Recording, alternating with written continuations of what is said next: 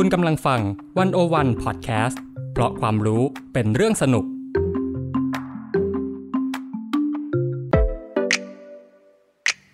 101 In Focus เจาะไฮไลท์เด่น เศรษฐกิจสังคมการเมืองทั้งไทยและเทศ โดยกองบรรณาธิการ The101.world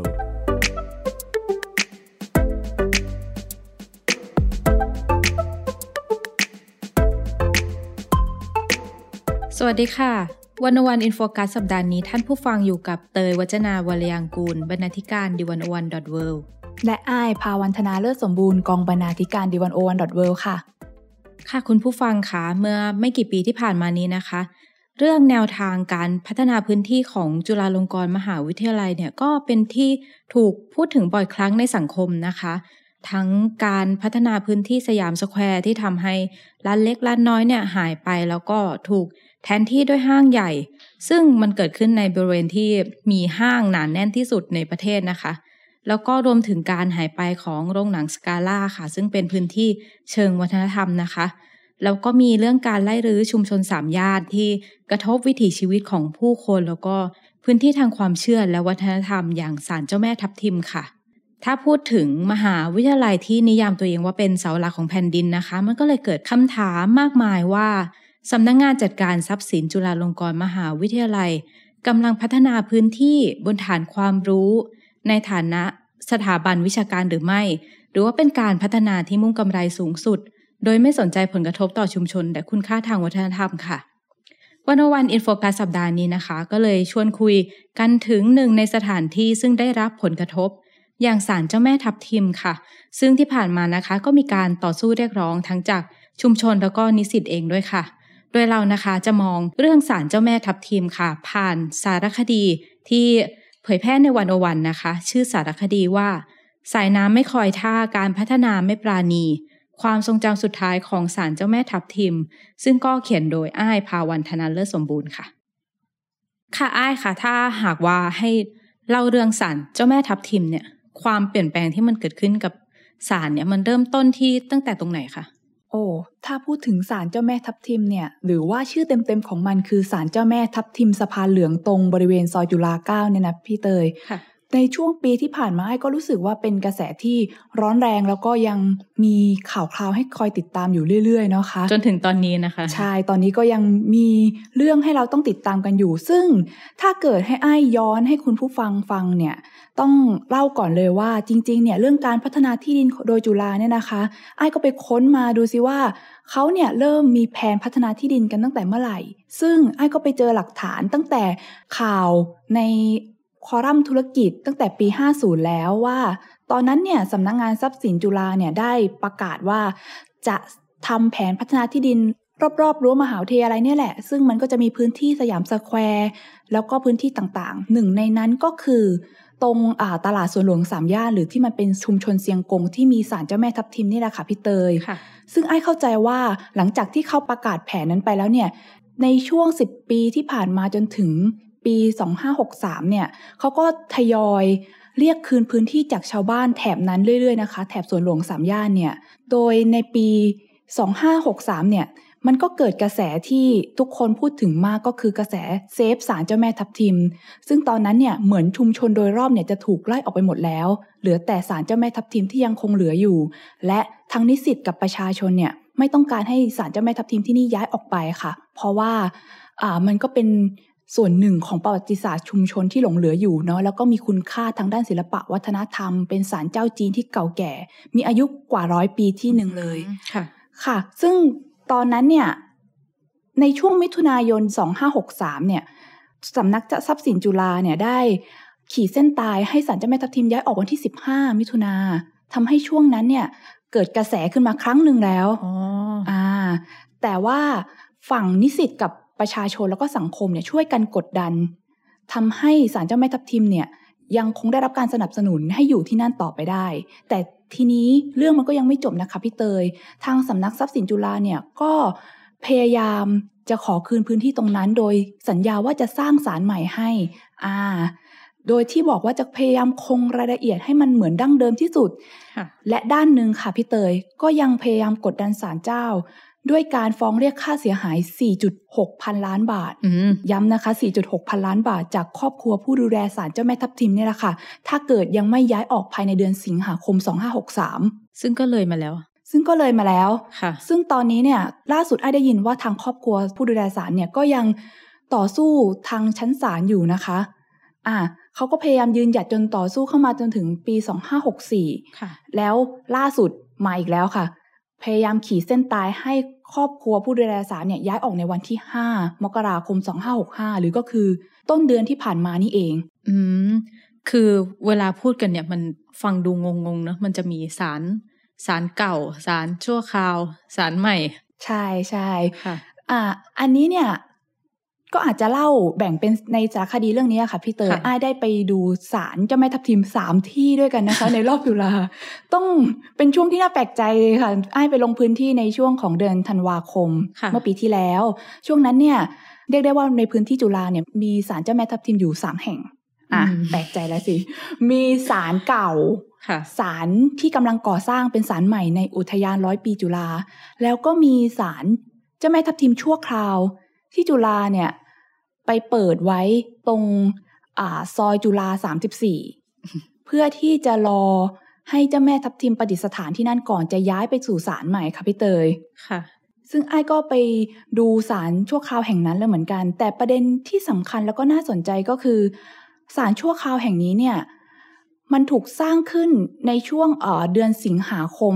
2563 ซึ่งถ้าเกิด คุณผู้ฟังจำได้เมื่อกี้ไอ้ายเพิ่งบอกว่าในช่วงนั้นศาลเจ้าแม่ทับทิมก็ยังไม่ย้ายออกนะคะค่ะก็ยังอยู่ที่เดิมอยู่ แต่ว่าจุฬาเนี่ยได้ไปติดป้าย แล้วก็บอกกับทุกคนว่าศาลเจ้าแม่ทับทิมเนี่ยย้ายออกไปแล้ว แล้วมีศาลชั่วคราวมาอยู่ตรงซอยจุฬา34 ซึ่งเท่าที่อ้ายไปได้ฟังจากครอบครัวผู้ดูแลศาลเนี่ยศาลชั่วคราวแห่งนี้ไม่ได้ผ่านการอ่าไม่มีการทำพิธี อ่า อาจจะเรียกอย่างนั้นด้วยก็ได้ แล้วก็ไม่มีการซักถามไปยัง ครอบครัวศาลดูแลแม้กระทั่งเจ้าแม่ที่ประดิษฐานอยู่ที่นั่น ก็ยังไม่ใช่เจ้าแม่ทับทิมอ้าวแต่ว่าเป็นเจ้าแม่ที่อัญเชิญมาจากที่อื่น แทนฟังดูฟังดูชวนสับสนงงๆนิดนึงใช่ไหมคะ เป็นสารสารเจ้าแม่ชั่วคราวที่ที่เป็นเจ้าแม่ที่อื่น ใช่ อ่า อ่า แต่ว่าขึ้นชื่อมาแปะป้ายกับทุกคนว่าเป็นศาลเจ้าแม่ทับทิมชั่วคราวค่ะ อ่า แล้วพอเราเข้าไป เราก็อยากจะเสริมนิดนึงค่ะพี่เตย คือตอนที่ไอ้เดินผ่านในช่วงของซอยจุฬาสามสองสามสี่เนี่ยไอ้ก็สังเกตเห็นว่า แถบนั้นเนี่ยเป็นชุมชนเซียงกงเก่าเนาะเซียงกงที่ว่าเนี่ยเป็นชุมชนที่อ่าคนจีนเขาจะมาประกอบธุรกิจอะไหล่ยานยนต์อะไรต่างๆ อยู่ร่วมกัน ซึ่งแต่ก่อนเนี่ยได้ยินว่ามีร่วมกันในพื้นที่นั้นกว่า 200 ลายเลยนะคะ ในช่วงของอพื้นที่สวนหลวงครอบคลุมตั้งแต่พื้นที่ซอยจุฬาห้าไปยัง 26 28 30 ใหญ่ถือว่าใหญ่มากๆเลยค่ะ แต่ว่าตอนที่อ้ายไปถึงเนี่ยแทบไม่มีใครเหลือแล้ว ตอนที่อ้ายเดินผ่านเข้าไปเพื่อที่จะไปหาศาลเจ้าแม่ทับทิมชั่วคราวในซอยจุฬาสามสิบสี่เนี่ย รอบข้างเนี่ยค่อนข้างเงียบ แล้วก็แทบไม่เหลือ กิจการเปิดให้เราเห็นแล้วนะคะพี่เตย คือนี่ก็เป็นส่วนหนึ่งจากแผนพัฒนาของจุฬาเนอะที่เขาจะเอาชุมชนออกแล้วก็พื้นที่ไปพัฒนาอย่างอื่น ใช่ใช่แล้วค่ะพี่เตย ทีนี้เนี่ยเราก็ไปเจอกับผู้ดูแลศาล กับรปภที่อ่าจุฬาเขาจ้างมา อยู่ตรงศาลชั่วคราวเนี่ยแหละค่ะเขาก็เล่าคร่าวๆว่า เออเขาก็เฝ้าที่นี่มานานแล้ว แล้วก็จุฬาเนี่ยก็ทยอยไล่เจียงกงมาตั้งนานแล้วเหมือนกัน ที่เขามาอยู่ตรงนี้เนี่ยก็เพื่อที่จะรอศาลใหม่เปิด ซึ่งล่าสุดเข้าใจว่าศาลใหม่น่าจะเปิดแล้วใช่ไหมคะ ค่ะเห็นทางโซเชียลมีเดียเนอะว่ามีคนไปถ่ายรูปไปที่เป็นอาคารสีขาวเล็ก ๆ ใช่ไหม ค่ะ ซึ่งอ้ายเองก็ได้ไปดูสารใหม่ที่ว่าเหมือนกันนะคะอ๋อค่ะแต่ว่าตอนนั้นเนี่ยยังไม่เปิดก็น่าเสียดายนิดนึงอ่าถ้าเกิดคุณผู้ฟังสนใจนะคะสารใหม่ที่จุฬาเนี่ยเขาไปอ่าตั้งอยู่ที่อุทยานร้อยปีค่ะ ซึ่งตั้งอยู่ที่ซอยจุฬาห้านะคะ อยู่ตรงบริเวณประตูที่ติดกับอ่าเขาเรียกว่ายังไงดี ตอนที่อ้ายเดินเข้าไปเนี่ยอ้ายต้องเดินจากกลางอุทยานร้อยปีไปจนถึงสุด ขอบของอุทยานที่เป็นประตูทางออกติดกับฝั่งซอยจุฬา20 เรียกง่าย ๆ ก็คือสุดขอบอุทยานแล้วอะค่ะพี่เตยค่ะพอไปถึงปุ๊บ ก็อย่างที่ทุกคนเห็นกันในภาพที่ปรากฏในโซเชียลมีเดียที่ผ่านมาก็คือจะเป็นสารเช่าที่ดู เรียกได้ว่าวัยรุ่นน่าจะเรียกว่ามินิมอลนิดนึงมั้งคะเป็นศาลเจ้าทรงสีขาวเนาะแล้วก็มีหลังคาสีเขียว แล้วก็จะมีศาลทีกง เป็นศาลาอ่าไหว้เทพเจ้าฟ้าดินข้างหน้า แค่นั้นแหละค่ะ ในส่วนที่อ่าศาลเจ้าใหม่ที่จุฬาเขาสร้างให้ก็มีแค่สองส่วนนี้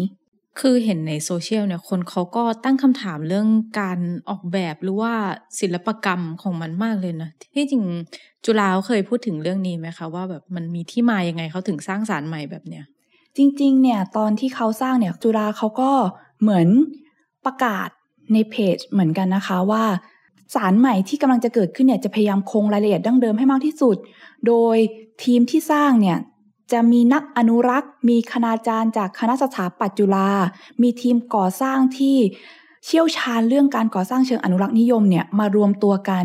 นอกจากนี้นะคะ สิ่งที่ทุกคนอยากรู้ก็คือมีสินแสไหมอ่าอ่าพอสร้างศาลเจ้าปุ๊บก็จะถามถึงเรื่องสินแส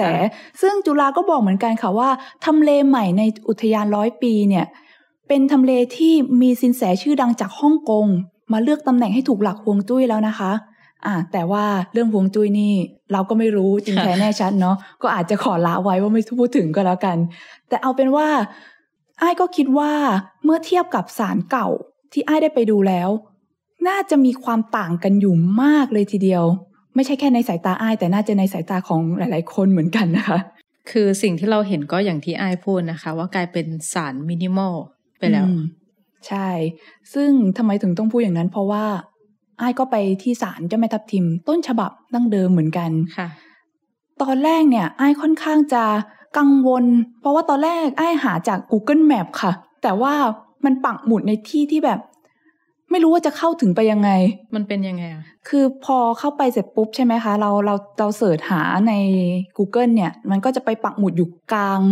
ไซต์ก่อสร้างค่ะพี่เตยอืมคือมันอยู่ตรงซอยจุฬาเก้า แล้วเดินผ่านมาเนี่ย เราไม่เห็นอะไรเลย เราไม่เห็นวี่แววอะไรนอกจากกำแพงสังกะสีที่เป็นสัญลักษณ์ของไซต์ก่อสร้างค่ะ วางยาวเรียง ตั้งแต่ฝั่งของอุทยานร้อยปีมาจนถึงฝั่งที่ติดกับตลาดสามย่าน อ่า แล้วคือสารเจ้าแม่อยู่ในไซต์ก่อสร้างหรือเปล่า ใช่ค่ะหืม ที่ไปพบก็คือศาลเจ้าแม่อยู่ในไซต์ก่อสร้าง อะ เดี๋ยวขอเล่าคร่าวๆให้ฟังก่อนว่าไซต์ก่อสร้างที่อ้ายกำลังพูดถึงเนี่ย มันเป็นโครงการพัฒนาพื้นที่หมอน 33 หรือก็คือบล็อก 33เนี่ยแหละค่ะของสำนักทรัพย์สินจุฬาที่เขาเนี่ยอ้างว่าจะสร้างย่านที่พักอาศัยชั้นนำติดกับพื้นที่สีเขียวใจกลางเมือง เชื่อมโยงระหว่างชุมชน มหาวิทยาลัย แล้วก็เขตพาณิชย์เข้าด้วยกัน ไซต์ก่อสร้างที่ว่ากำลังจะสร้างคอนโดมิเนียมตัวอยู่สูงเกือบ 50 ชั้นนะคะพี่เตย แล้วก็กำหนดให้ก่อสร้างแล้วเสร็จ ภายในน่าจะเดือนเมษายนปีหน้าค่ะ 2566 อ่า ตอนนี้เนี่ยเราก็จะเลยเห็นว่ามีแต่ไซต์ก่อสร้างแล้วก็มีรถเคนอะไรต่างๆ ตอนแรกเราก็หาสารเจ้าแม่ทับทิมไม่เจอค่ะ แต่ว่าถ้าเกิดเราเดินดูดีๆ เนี่ย เราก็จะเห็นช่องว่างเล็กๆ เป็นประตูที่ พอให้รถเก๋งคันหนึงผ่านเข้าไปได้ ข้างในนั้นเป็นซอยสุดทางแล้วเนี่ยจะเห็นป้ายเป็นวิวทิวทัศน์ป้ายสีแดงที่อ่าสลักตัวอักษรจีนนั่นแหละค่ะสารเจ้าแม่ทับทิมอยู่กลางไซต์ก่อสร้างตัวนั้นเลย อืม คือน่าจะต้องเป็นคนที่รู้อยู่แล้วว่า อยู่ตรงไหน ใช่ถ้าเป็นคนนอกปุ๊บอย่างอ้ายอ้ายอ้ายไม่เคยไปศาลเจ้าแม่ทับทิมมาก่อน ก็ไม่รู้เหมือนกันนะคะว่า อยู่ตรงนั้น แล้วที่แปลกใจคือเฮ้ยมันอยู่กลางไซต์ก่อสร้างแบบนั้น ได้ด้วยเหรออืมร้องกันแบบนี้เลยนะค่ะ พอเราเข้าไปอะคะ เราก็ได้เจอกับพี่นกเพนประภาพลอยสีสวยค่ะพี่เตยค่ะเขาเป็นหนึ่งในครอบครัวผู้ดูแลศาลเจ้าค่ะ อ่า ซึ่งเขาบอกว่าเขาเนี่ยอยู่ที่นี่มานานแล้ว ตั้งแต่เขาเนี่ยแต่งเข้ามาในตระกูลพลอยสีสวยค่ะ อยู่มาตั้งแต่ปี 2538 นั่นนะคะ แล้วก็ตอนที่เขาเข้ามาอยู่ใหม่ๆเนี่ยยังไม่มีการย้ายชุมชนเซียงกงออกเลย เขาบอกว่าเจ้าแม่เนี่ยมีคนมาว่าเยอะมาก ตั้งแต่ตีห้าจะต้องมาเปิดประตูแบบเปิดประตูศาลแล้ว เพราะว่าชาวบ้านจะมาเคาะประตูเรียก แล้วก็กว่าจะปิดศาลได้เนี่ยก็คือช่วงห้าทุ่ม อันนี้ต้องเคลมเดมด้วยนะคะ ว่าครอบครัวพี่นกเนี่ย อาศัยอยู่ในศาลเจ้าเป็นบ้านของเขาเลยอ๋ออ่าทำให้เขาต้องแบบว่าเปิดบ้านต้อนรับชาวบ้าน ตั้งแต่เช้าเย็นๆอยู่เสมอ ค่ะ แล้วถ้าพูดถึงเจ้าแม่ทับทิมเนี่ยเขามีมีชื่อเสียงด้านไหนคะอ่าพูดถึงเจ้าแม่ทับทิมเนี่ยนะคะ พี่นกเล่าว่าชื่อเสียงของเขาเนี่ยก็คือส่วนใหญ่เขาจะมาขอให้กิจการรุ่งเรืองเนาะเพราะว่าแถบนั้นก็เป็นแถบที่คนทำมาค้าขายค่ะเข้ามาไหว้ขอให้กิจการรุ่งเรือง ผู้หญิงที่แต่งงานใหม่ๆเนี่ยก็มักจะมาขอลูกกับเจ้าแม่ทับทิม ซึ่งเจ้าแม่ทับทิมเนี่ยขึ้นชื่อว่าจะให้ลูกสาวค่ะ มีเขาบอกว่ามีคนนึงเนี่ย มาขอลูกจากเจ้าแม่ทับทิมห้ารอบก็ได้ลูกสาวห้าคนเลยนะคะอืมพี่เตยค่ะซึ่งก็เป็นเรื่อง ที่เอ่อน่าประหลาดใจดีเหมือนกันเพราะว่าครอบครัวคนจีนส่วนใหญ่ อาจจะอยากได้ลูกชายมากกว่า แต่ว่าก็มีคนมาขอลูกสาวจากเจ้าแม่อยู่เรื่อยๆเหมือนกันค่ะแล้วถ้าพูดถึงที่มาแล้วค่ะคือเจ้าแม่ทับทิมเนี่ยมาอยู่ตรงนี้ได้ยังไงแล้วครอบครัว พี่นกเนี่ยเขามาเป็นผู้ดูแลได้ยังไงคะอ่า อันนี้เนี่ยมีประวัติความเป็นมานานถึงร้อยกว่าปีเลยนะคะ พี่เตยเอาจริง ๆเข้าแล้ว ซึ่งพี่นกเล่าให้ฟังว่าครอบครัวของเขาเนี่ยก็คล้ายๆ กับครอบครัวชาวจีนส่วนใหญ่ค่ะ คือบรรพบุรุษเนี่ย อพยพมาจากจีนมาอาศัยในแผ่นดินไทยช่วงต้นรัชกาลที่ 5 ซึ่งตอนนั้นเนี่ยอากงของบ้านยังทำงานรับจ้างแถวริมคลองบางรักตอกพุทธอะไรทำนองนี้ แล้วก็เล่ามีตำนานเล่าว่าวันหนึ่งเนี่ยเขาก็เห็นว่าในคลองบางรักเนี่ย มีอะไรสักอย่างหนึ่งลอยทวนน้ำมาหยุดอยู่กลางคลอง ลอยอยู่อย่างนั้นแหละไม่ลอยตามน้ำไปไหนสักที ผ่านไปสัปดาห์หนึ่งเขาก็เลยสงสัย ก็เลยลงปีนลงไปเก็บมาดูซิว่ามันคืออะไร ปรากฏว่าเป็นรูปปั้นองค์เจ้าแม่ทับทิมค่ะ ที่คนจีนเขาเรียกว่าเทียงโหเซียบอค่ะอ่า เป็นเทพประจำอาชีพประมงแล้วก็การเดินทะเลของชาวจีน ไม่รู้ว่ามาจากไหนแหละ แต่ลอยทวนน้ำขึ้นมาที่คลองบางรักเขาก็คิดว่า อ่าไหนๆเราก็ได้พบกันแล้ว แล้วก็อยากจะอัญเชิญมาบูชาที่บ้านเป็นสิริมงคลค่ะแล้วต่อมาอากงเนี่ยก็ได้ส่งมอบให้กับน้องชายที่ทำกิจการเลี้ยงเป็ดแถวย่านสะพานเหลืองให้มาบูชาต่อค่ะทีนี้เนี่ยพอชาวบ้านแถบชุมชนสะพานเหลืองเนี่ยก็สงสัยว่าทำไมบ้านนี้บ้านคนจีนเขามีอะไรไหว้กันนะ อะไรอย่างนั้น ซึ่งไอ้ายเข้าใจว่าสมัยก่อนเนี่ยคนจีน ที่มีองค์เทพเจ้าหรือเจ้าแม่ไว้บูชาในบ้านเนี่ยก็น่าจะหายากพอสมควร พอชาวบ้านเห็นว่าอากงกับน้องชายของอากงเนี่ยว่ามีเจ้าแม่ทับทิมไหว้ก็อยากจะขอสกการะบ้าง ฝั่งอากงเนี่ยก็เลยเปิดบ้าน ยกเจ้าแม่ทับทิมเนี่ยให้ชาวบ้านออกมาไหว้ด้วย พอมีคนไหว้มากๆเข้ามีคนเริ่มศรัทธาอะไรมากๆเข้า สุดท้ายเนี่ยชาวบ้านย่างสะพานเหลืองปทุมวันเนี่ยแหละค่ะ ก็เลยร่วมแรงร่วมใจกัน สร้างศาลเจ้าแม่ทับทิมสะพานเหลืองแห่งแรกขึ้น มันก็เลยได้ชื่อเต็มๆว่าศาลเจ้าแม่ทับทิมสะพานเหลืองไงคะพี่เตยเพราะตอนแรกมันอยู่แถวนั้นอ๋ออ่าค่ะศาลเจ้าแม่ทับทิมสะพานเหลืองที่ว่าเนี่ยอยู่มาก่อนจุฬาลงกรณ์จะถือกำเนิดอีกนะคะพี่เตยอืมเพราะว่าจุฬาเนี่ยถือกำเนิดในปี2459อ่าโดยที่ ต่อมาเนี่ยมันมีเรื่องเล่าว่าพอในปี 2500 เนี่ย จุฬาก็เริ่มขอคืนพื้นที่ชุมชนชาวจีนบริเวณหลังสนามสุพัชราไสยไปจนถึงถนนบรรทัดทองและพระรามที่ 4 เพื่อพัฒนาที่ดินมาแล้วครั้งหนึ่ง ในตอนนั้นเนี่ย มันก็เกือบเกือบๆจะไปกินทำเลแถวๆของศาลเจ้าแม่ทับทิมเหมือนกันค่ะแต่ว่าช่วงนั้นเนี่ยชาวบ้านอะยังต่อสู้กันอยู่ไม่ยอมย้ายออกเพราะว่าไม่รู้ว่าจะไปไหน แต่ไม่นานเนี่ยเข้าใจว่าในปี 2503 เนี่ยมันดันเกิดเหตุเพลิงไหม้ครั้งใหญ่ขึ้นมาในแถบหลังสุพัชราไสยลามไปตอกพุทธอะไรอย่างนั้นแหละค่ะ มีคนเขาล่ำลือกันว่าอาจจะเป็นการอ่าวางเพลิงไล่ที่กันหรือเปล่า เพราะว่าพอหลังจากนั้นเนี่ยชาวบ้านก็ไม่มีที่อยู่อาศัย แล้วก็ต้องย้ายออกจากบริเวณนั้นโดยอัตโนมัติอ่าแต่จากเหตุวางเพลิงครั้งนั้นเนี่ยก็มีเรื่องเล่าเหมือนกันนะคะ ว่าศาลเจ้าแม่ทับทิมเป็นแห่งเดียวที่ไม่ไหม้ไม่โดนไฟไหม้ เหลือรอดมาได้ แต่ว่าทางจุฬาเนี่ยที่นำพื้นที่มาพัฒนาจนเหลือแต่ศาลเจ้าแม่ทับทิมตรงเนี้ยก็ไม่รู้ว่าจะทำยังไงกับศาลเจ้าแม่ทับทิมดี โชคดีค่ะที่ตอนนั้นชาวบ้านเนี่ย ไปพบทำเลเหมาะสมแห่งใหม่ตรงบริเวณซอยจุฬาเก้าเนี่ยแหละ ก็เลยไปขอพื้นที่กับทางจุฬาว่า ถ้าต้องการพื้นที่ตรงหลังสนามสุพัชราไสยตรงเขตปทุมวันตรงนั้นจริง ๆ เนี่ย ขอย้ายศาลเจ้าแม่ทับทิมมาขอพื้นที่ตรงเนี้ยเพื่อสร้างศาลใหม่ได้ไหม โดยที่ชาวบ้านเนี่ยจะลงมือก่อสร้างกันเอง ออกแรงบริจาคกกันเอง ซึ่งสุดท้ายแล้วจุฬาก็ได้ให้พื้นที่ตรงซอยจุฬาเก้าเนี่ยแหละค่ะมาสร้างศาลเจ้าแม่ทับทิมแห่งใหม่ในปี 2513 ซึ่งมันก็คือศาลปัจจุบันที่เราเห็นกันนี้เอง อืมค่ะ น่าสนใจนะคะ ที่ว่าคือศาลเจ้าอะก็ตั้งมาก่อนที่จะมีจุฬาด้วยซ้ำไปอืมแล้วถ้ามอง ในปัจจุบันนะคะที่ว่าคือพี่นกแล้วก็ครอบครัวเนี่ยเขาก็อยู่ที่ศาลเจ้าใช่ไหมแล้วก็ศาลเจ้าเนี่ยก็ยังเปิดให้คนเข้าไปสักการะทางทางๆที่มันอยู่ในไซต์ก่อสร้างอืมแล้วมันมันส่งผลกระทบอะไรกับเขาไหมคะ คือ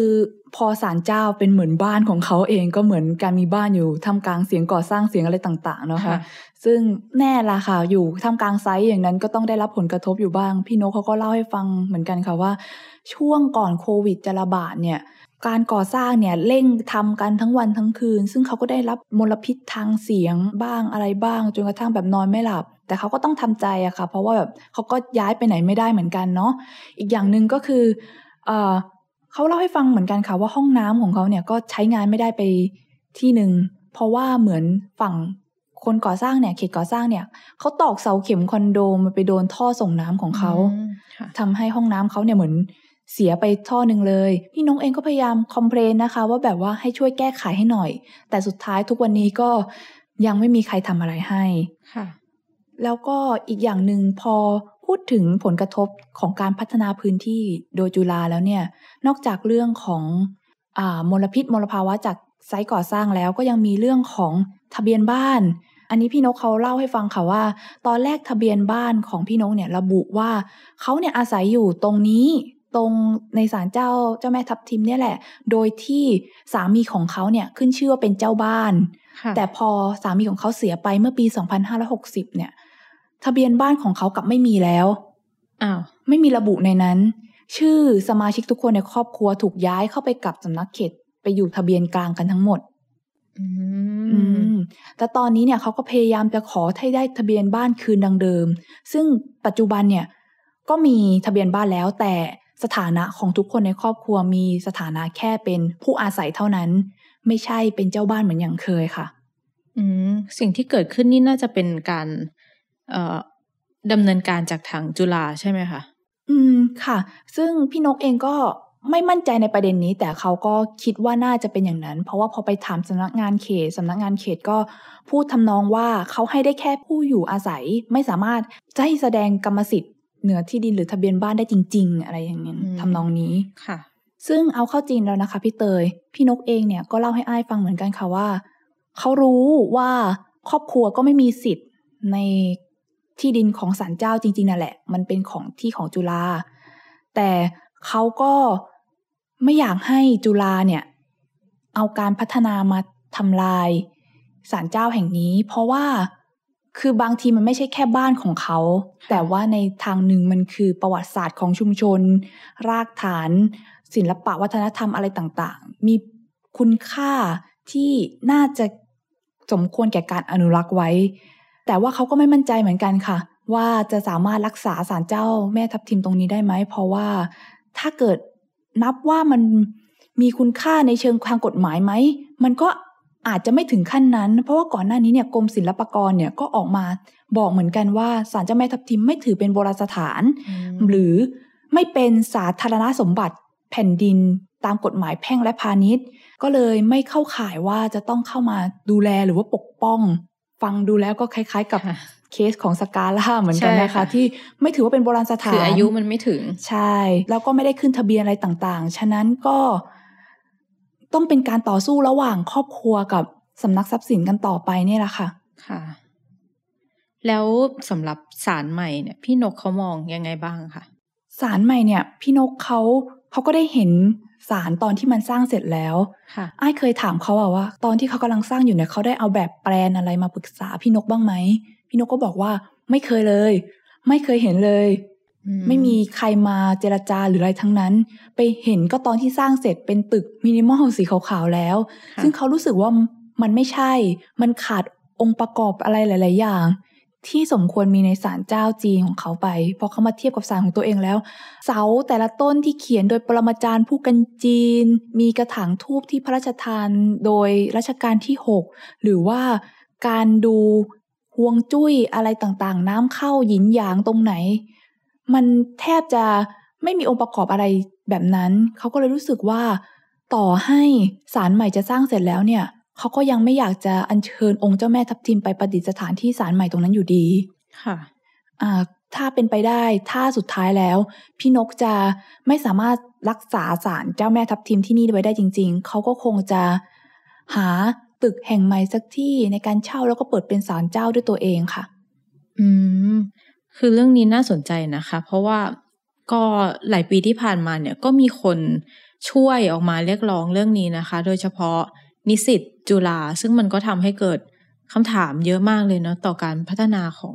จุฬาสำหรับอ้ายมองว่าแบบเรื่องนี้มันมีประเด็นอะไร ที่น่าสนใจที่สังคมควรจะต้องจับตามองหรือพูดคุยกันต่อไป คือไอ้มองว่าจริง ๆ เนี่ยการพัฒนาอะไรต่างๆ เนี่ย มันมันไม่ได้ผิดไปเสียทั้งหมดนะคะ แต่ว่าการพัฒนาเนี่ยบางทีมันต้องควบคู่มากับโจทย์ของการอนุรักษ์อะไรบางอย่าง ที่มีคุณค่าด้วย อย่างสารเจ้าแม่ทับทิมเนี่ย มีคุณค่าในฐานะของประวัติศาสตร์ชุมชน มีคุณค่าในฐานะของศิลปะวัฒนธรรมที่สั่งสมกันมาเป็นร้อยร้อยปี มันเป็นพื้นที่ของความทรงจำของคนในชุมชนแถบนั้น ซึ่งโดยปกติแล้วเนี่ยสังคมไทยอาจจะให้ความสำคัญกับประวัติศาสตร์กระแสหลัก อย่างเช่น ประวัติศาสตร์เรื่องอความเป็นมาของชาติ แต่ในสิ่งเหล่านี้ มันก็มีความสำคัญในฐานะของประวัติศาสตร์ชุมชนเหมือนกัน เราถึงเวลาหรือยังที่จะมามอง ประวัติศาสตร์กระแสรองๆเหล่านี้ ให้มีคุณค่าไม่ต่างกัน แล้วควรจะอนุรักษ์มันเอาไว้ทำนองนี้ค่ะพี่เตย อีกอย่างหนึ่งคือการพัฒนาเนี่ยไอ้คิดว่ามันต้องมาควบคู่กับการตัดสินใจของชาวบ้านเหมือนกันเนาะการมีส่วนร่วมอะไรต่างๆ คือโอเคมันอาจจะเป็นกรรมสิทธิ์ในที่ดินของเขา แต่ว่าการพัฒนาที่มันใหญ่ขนาดนี้ แล้วก็ส่งผลกระทบต่อสาธารณะ หรือว่าต่อคนในพื้นที่บางทีมันมีทางลงที่สามารถจะไปด้วยกันได้ไหม เรามีเราเปิดโอกาสให้ชาวบ้านเข้ามามีส่วนร่วมในการออกแบบและตัดสินใจชีวิตของพวกเขาด้วยหรือเปล่า นี่ก็เป็นประเด็นหนึ่งที่อยากฝากไว้ค่ะค่ะและที่สำคัญนะคะคือโครงการพัฒนาเนี่ยมันเกิดขึ้นภายใต้ชื่อของมหาวิทยาลัยจุฬาลงกรณ์นะคะ ซึ่งที่จริงจุฬาเนี่ยเขาก็ มีหลายหน่วยงานเนาะที่ทำงานเรื่องการออกแบบการพัฒนาชุมชน แต่ว่าสิ่งที่เขาทำก็คือเป็นการการพัฒนาที่เหมือนไม่ได้เอาหลักวิชาการเข้ามาจับหรือว่าไม่ได้มีการประเมินคุณค่าด้านอื่นนอกจากเรื่องผลกำไรเนาะอย่างที่ไอ้บอกว่าไอ้พื้นที่ที่เขาทำมันถูกเอาไปทำคอนโดใช่ไหมคะที่เขาบอกว่ามันจะเป็นการเชื่อมโยงระหว่างชุมชนสถานศึกษาแล้วก็เรื่องพื้นที่เชิงพาณิชย์ใช่ไหมมันก็น่าตั้งคำถามนะว่าแบบ ไอชุมชนที่เขาบอกอะมันคือชุมชนแบบไหน อืม คือเขาเขาไล่ชุมชนเดิมออกนะชุมชนที่สามย่านยันเซงกงเนี่ย แล้วก็สร้างจะสร้างชุมชนที่อยู่บนคอนโดราคาแพง ที่ให้คนที่มีเงินเนี่ย เข้ามาอยู่กลางใจเมือง คือทางนึงเนี่ยเขาก็อาจจะเคลมว่ามันเขาอาจจะใช้คอนโดแห่งนี้เป็นหอพักนิสิตเพื่อให้นิสิตเข้ามาพักแล้วก็มาศึกษาในมหาวิทยาลัย ก็อาจจะจริงก็อาจจะเป็นไปได้ แต่ว่านั่นแหละค่ะ เราจะ คิดถึงผลกระทบต่อชุมชนโดยรอบต่อสังคมได้มากกว่านี้ได้ไหม อะไรบ้างที่เป็นผลประโยชน์ร่วมกันที่แท้จริงอะค่ะ ค่ะ คือต่อให้เป็นเจ้าของที่ดินเนาะแต่มันก็ไม่ใช่ว่าการพัฒนามันจะสามารถทำไปได้โดยที่ไม่สนใจเสียงรอบข้างเลยค่ะ โดยเฉพาะชุมชนที่เขาอยู่มาก่อน จริงค่ะพี่เตยค่ะ ค่ะ แล้วนี่ก็คือรายการวันวันอินโฟกัสค่ะ คุณผู้ฟังสามารถอ่านผลงานสารคดีชิ้นนี้ได้นะคะ บนเว็บไซต์ d 1 0 1 w o r l d แล้วก็ติดตามรายการวันวันอินโฟกัสได้ทุกสัปดาห์ทาง d 1 1 w o r l d เช่นกันค่ะ วันนี้นะคะ เตยวัจนาวรยังกูลค่ะ และอ้ายภาวันธนาเลิศสมบูรณ์ค่ะ ค่ะลาไปก่อนค่ะ สวัสดีค่ะ สวัสดีค่ะ